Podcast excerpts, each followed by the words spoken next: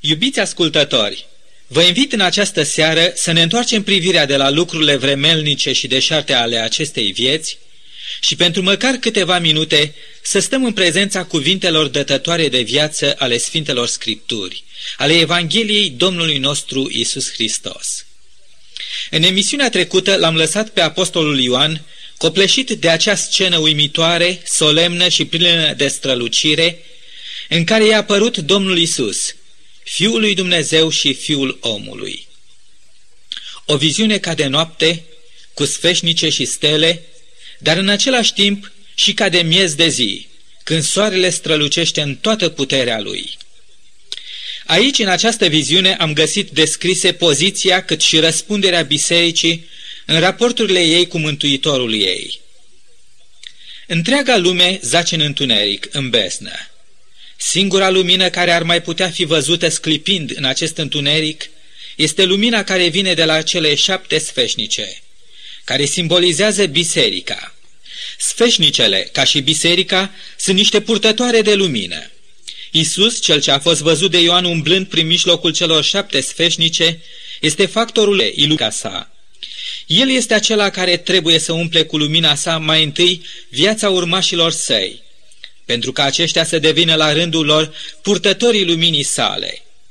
În emisiunea trecută m-am străduit să așez la îndemâna dumneavoastră o descriere explicativă a acelei prime viziuni pe care Domnul i-a dat-o apostolului său, Ioan. Desigur că multe din detaliile acelei viziuni ne sunt încă necunoscute. Probabil că nici apostolul Ioan nu a intenționat să le consemneze pe toate în cartea sa. Dar această viziune avea să rămână neștearsă în mintea apostolului.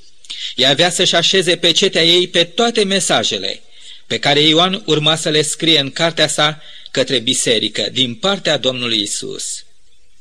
În aceste mesaje se înscrie și seria de șapte scrisori, foarte scurte, pe care apostolul Ioan trebuia să le trimită celor șapte biserici care erau atunci în Asia, și anume, către bisericile din Efes, Smirna, Pergam, Tiatira, Sardes, Filadelfia și Laodiceea. Aceste șapte scrisori se află cuprinse în capitolele 2 și 3 din Apocalipsa. Gândind la numele celor șapte biserici, mulți dintre cei ce le-au citit de-a lungul veacurilor și-au pus întrebarea.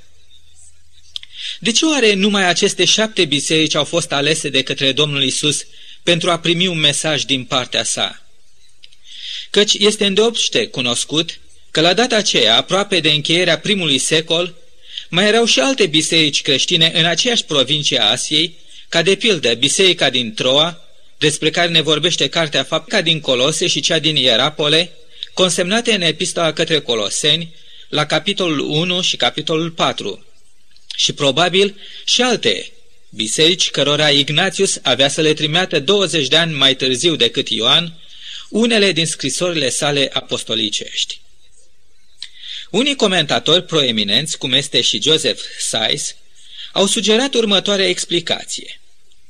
În alegerea celor șapte biserici, cât și în conținutul scrisorilor Domnului Hristos către ele, se află ceva profetic, reprezentativ, pentru toate epocile bisericii de-a lungul istoriei ei.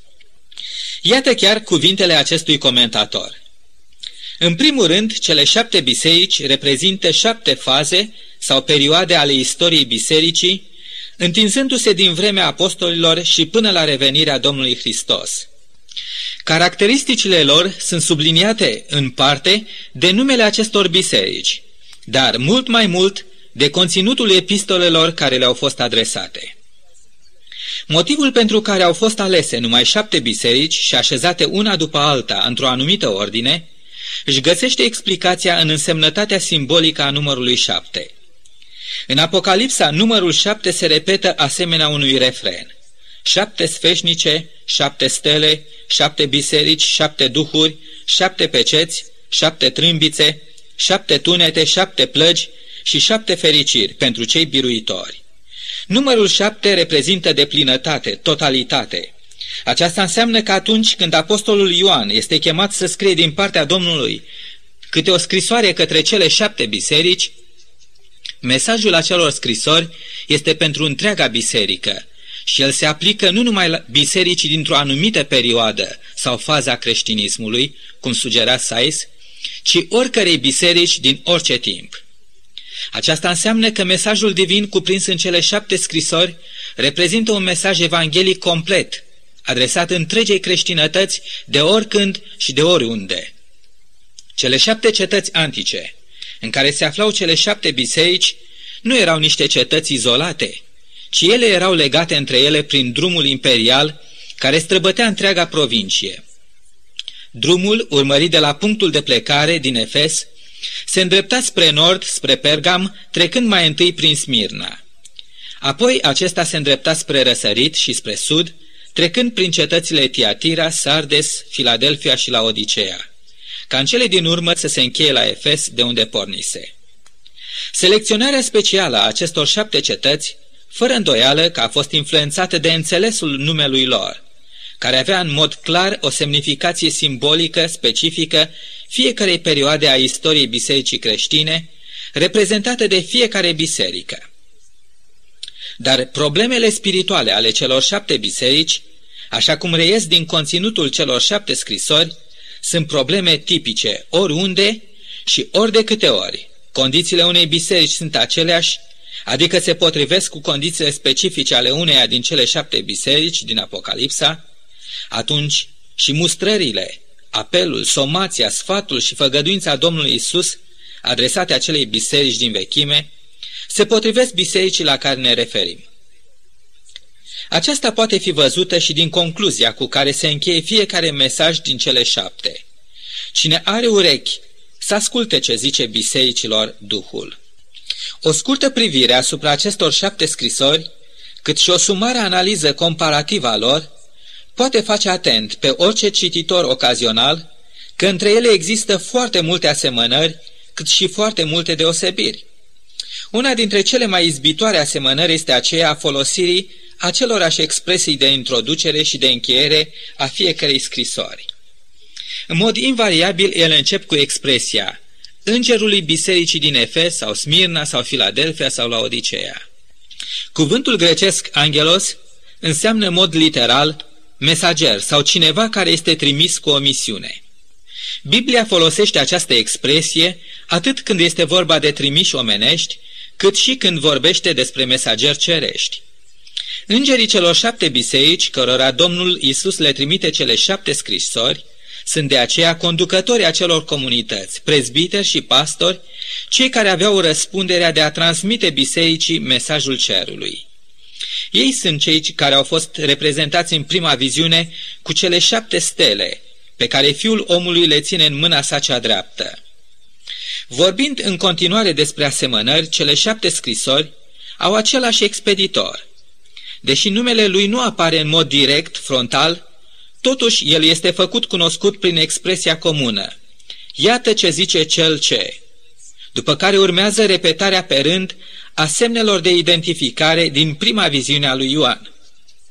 Aceste semne sunt totdeauna strâns legate de conținutul mesajului care urmează în fiecare scrisoare.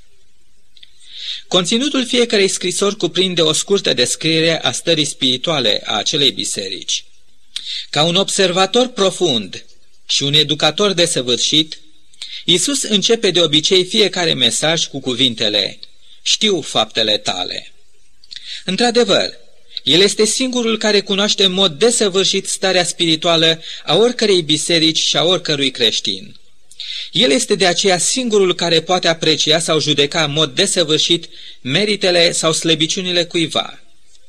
În oricare din cele șapte scrisori, după cuvintele de mustrare, urmează cuvinte de avertizare, ca niște adevărate somații divine. Însă, în mod invariabil, Domnul are pentru cei mustrați cuvinte de încurajare, de sfat și de îndemnare. Încheierea fiecărei scrisori este aceeași și ea conține două aspecte. Primul aspect reprezintă un apel deosebit de fierbinte la a da atenție celor citite. Cine are urechi să asculte. Iar al doilea aspect este o făgăduință cu caracter escatologic care urmează să fie împlinită la încheierea timpului de har, atunci când va avea loc înnoirea tuturor lucrurilor.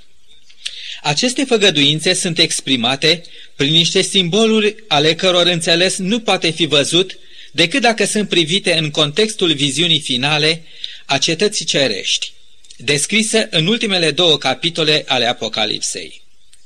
Deși avertizările cerului sunt rostite la adresa tuturor membrilor bisericii, este important de notat faptul că făgăduința cu care se încheie oricare din cele șapte scrisori este făcută numai acelora care vor birui. În ce privește deosebirile, este demn de remarcat faptul că biserica la Odisee este singura biserică din cele șapte care nu primește niciun cuvânt divin de laudă, de apreciere. Pe de altă parte, bisericile Smirna și Filadelfia primesc numai laude, fără să fie mustrate pentru ceva. Și acum, iubiți ascultători, să dăm citire primei scrisori, aceea pe care Domnul o adresează bisericii din Efes. Ea se găsește în capitolul 2, începând de la versetul 1 până la versetul 7. Îngerului bisericii din Efes scrie ei. Iată ce zice cel ce ține cele șapte stele în mâna dreaptă și cel ce umblă prin mijlocul celor șapte sfeșnice de aur. Știu faptele tale, osteneala ta și răbdarea ta, și că nu poți suferi pe cei răi, că ai pus la încercare pe cei ce zic că sunt apostoli și nu sunt, și ei găsit mincinoși. Știu că ai răbdare, că ai suferit din pricina numelui meu și că n-ai obosit.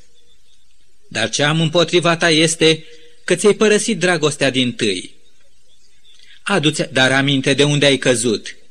Pocăiește-te și întoarce-te la faptele tale din tâi. Altfel, voi veni la tine și îți voi lua sfeșnicul din locul lui dacă nu te pocăiești. Ai însă lucrul acesta bun, că urăști faptele nicolaiților pe care și eu le urăsc. Cine are urechi, să asculte ce zice bisericilor Duhul. Celui ce va birui, îi voi da să mănânce din pomul vieții, care este în raiul lui Dumnezeu. Efesul a fost la vremea ei o cetate mare și înfloritoare, așezată la răscrucea civilizației antice, fiind denumită suprema metropolă a Asiei.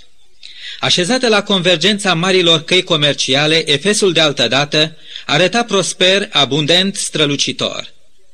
Port la mare, așezat la revărsarea două râuri, Efesul excela în frumusețe și dinamism. Efesul era una din cetățile libere din Imperiul Roman, cărora Roma acordase dreptul la autoguvernare, fapt pentru care în cetate nu se afla nicio garnizoană militară.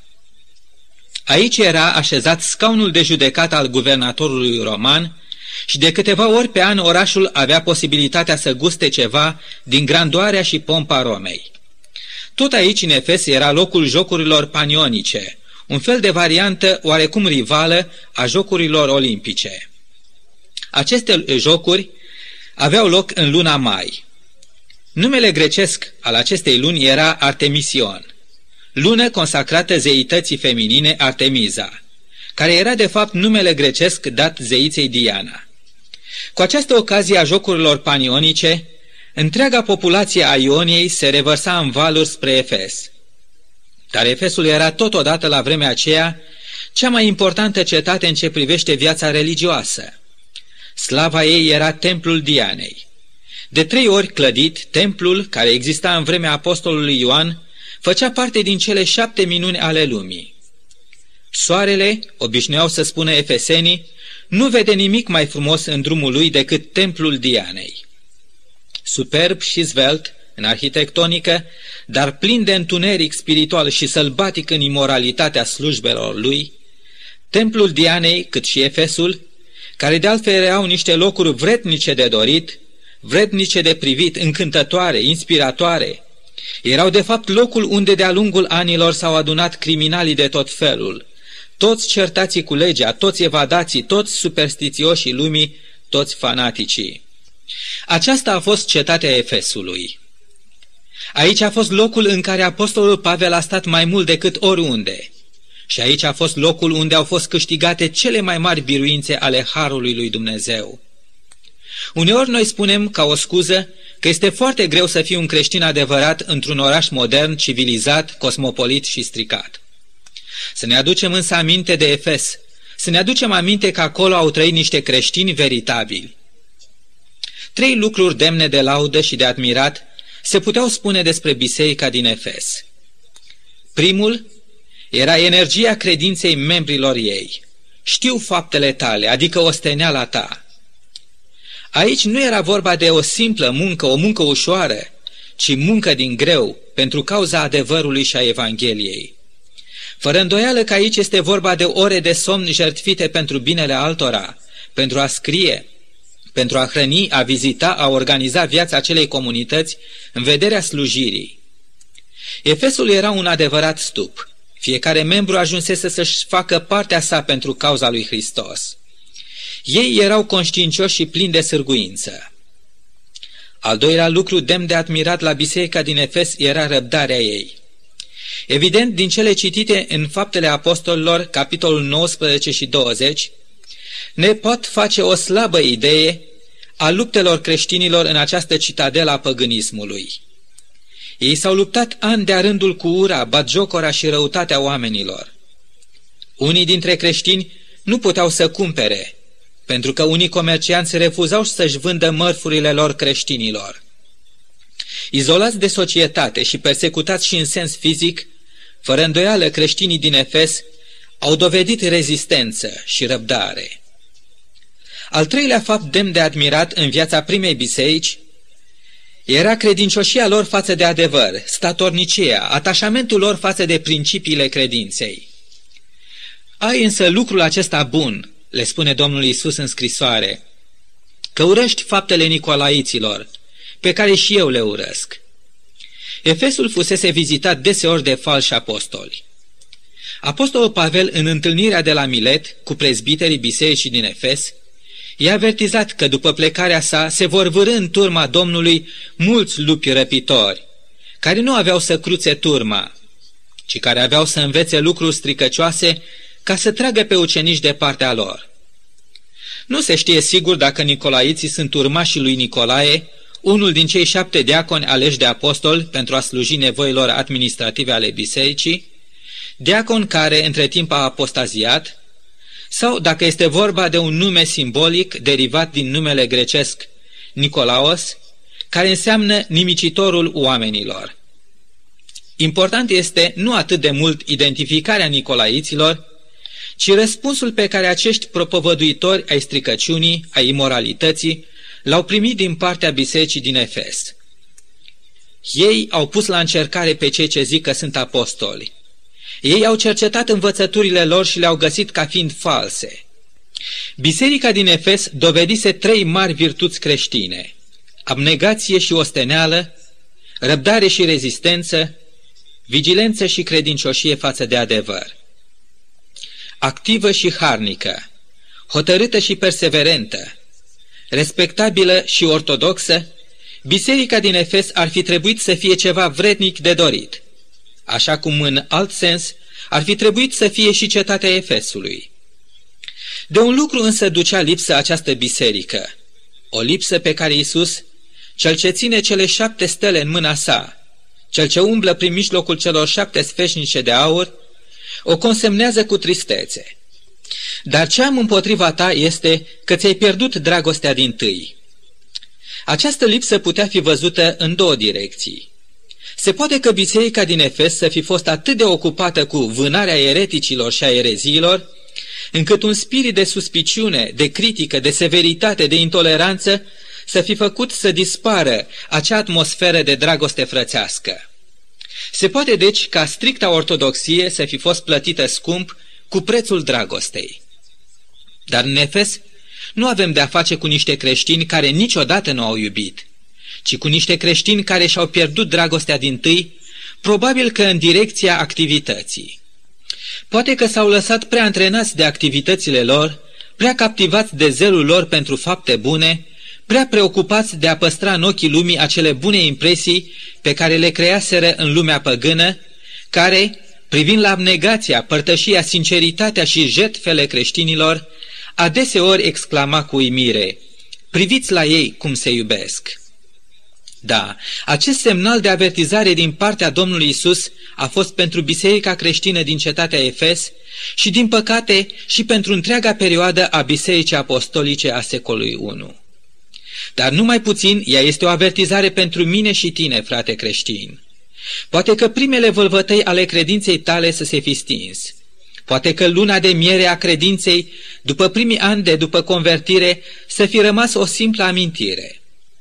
Poate că ardoarea și entuziasmul primilor ani de credință să se fi schimbat încetul cu încetul în rutină, comoditate, plictiseală și într-o trăire a credinței așa ca de gloată. Poate că dragostea ta pentru niște adevăruri care trebuiau apărate și susținute, să fi sufocat dragostea ta pentru oamenii din jur.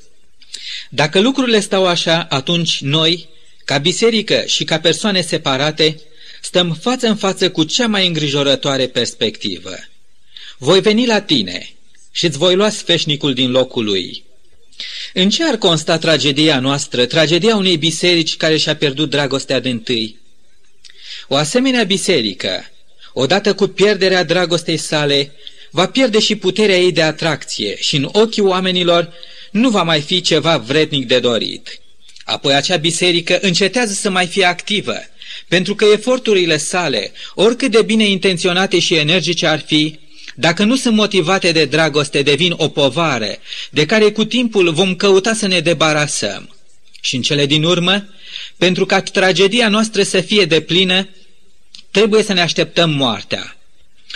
Pentru că tot ceea ce ar fi necesar pentru un creștin ca să moare spiritual este ca să nu întreprindă nimic. Este vreo speranță pentru o biserică sau pentru un creștin care și-a pierdut ardoarea dragostei din tâi să mai poată ieși din această stare deplorabilă? Da, un singur remediu există, cel propus de Domnul Isus bisericii din Efes. Acest remediu implică trei pași succesivi, care, în sine, reprezintă cele trei faze ale unei adevărate convertiri. Acești trei pași sunt trezirea conștiinței, pocăința, săvârșirea faptelor bune a binelui din motive de iubire. Adu-ți aminte, dar, de unde ai căzut. Recunoaște că nu mai posezi acea dragoste din tâi. Această trezire este absolut necesară.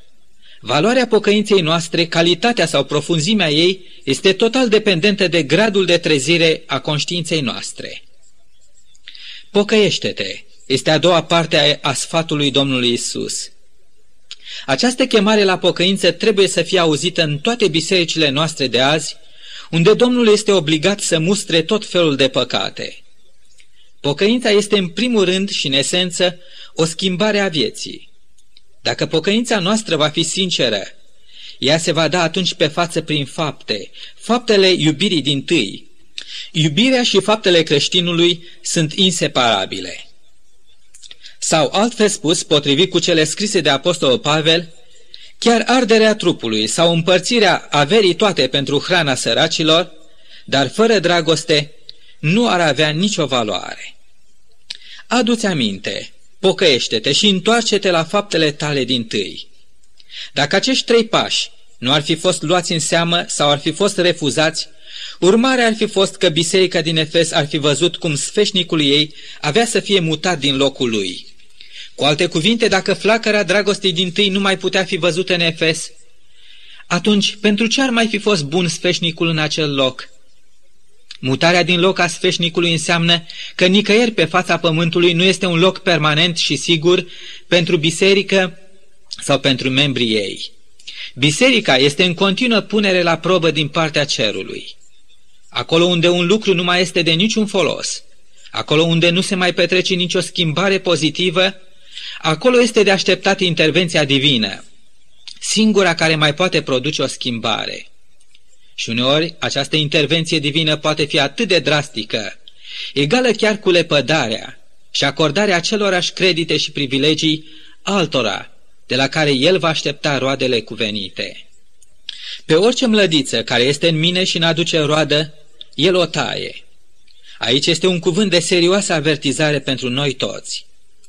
Dar solia către biserica din Efes nu se încheie cu avertizare, ci cu o făgăduință. Celui ce va birui, zice Domnul, îi voi da să mănânce din pomul vieții care este în raiul lui Dumnezeu. Se poate deci birui. Prin dragoste, printr-o viață de credință abundentă în faptele iubirii, noi ne așezăm pașii pe calea care ne va duce spre Edenul pierdut. Acolo sus, în Edenul regăsit, viața noastră nu va mai fi o viață de istovire și răbdare, o viață de luptă contra răului, ci o viață de binecuvântată părtășie cu cei mântuiți. Ea se va împărtăși acolo zilnic din acea putere a dragostei divine care ne va face tot mai tari în slujirea noastră pentru Isus. Aici este făgăduința și asigurarea că oricare, chiar și acela care a pierdut dragostea din tâi, poate ieși biruitor. Oare, care este starea dragostei noastre față de Isus și față de semenii noștri? Nu cumva ne găsim în primejdea ca Domnul să ne ia lumina pe care noi o avem și să o încredințeze altuia? Atunci, acum e momentul când să strigăm la Dumnezeu în adâncă recunoaștere a stării noastre și într-o sinceră pocăință. Acum este momentul reînflăcărării vieții noastre de la flacăra iubirii cuceritoare a Domnului Isus. Fie ca Domnul să împlinească acum, aici, cât și în veșnicie, făgăduința primirii vieții de sus. Aceasta este dorința și rugăciunea mea pentru fiecare din noi. Amin.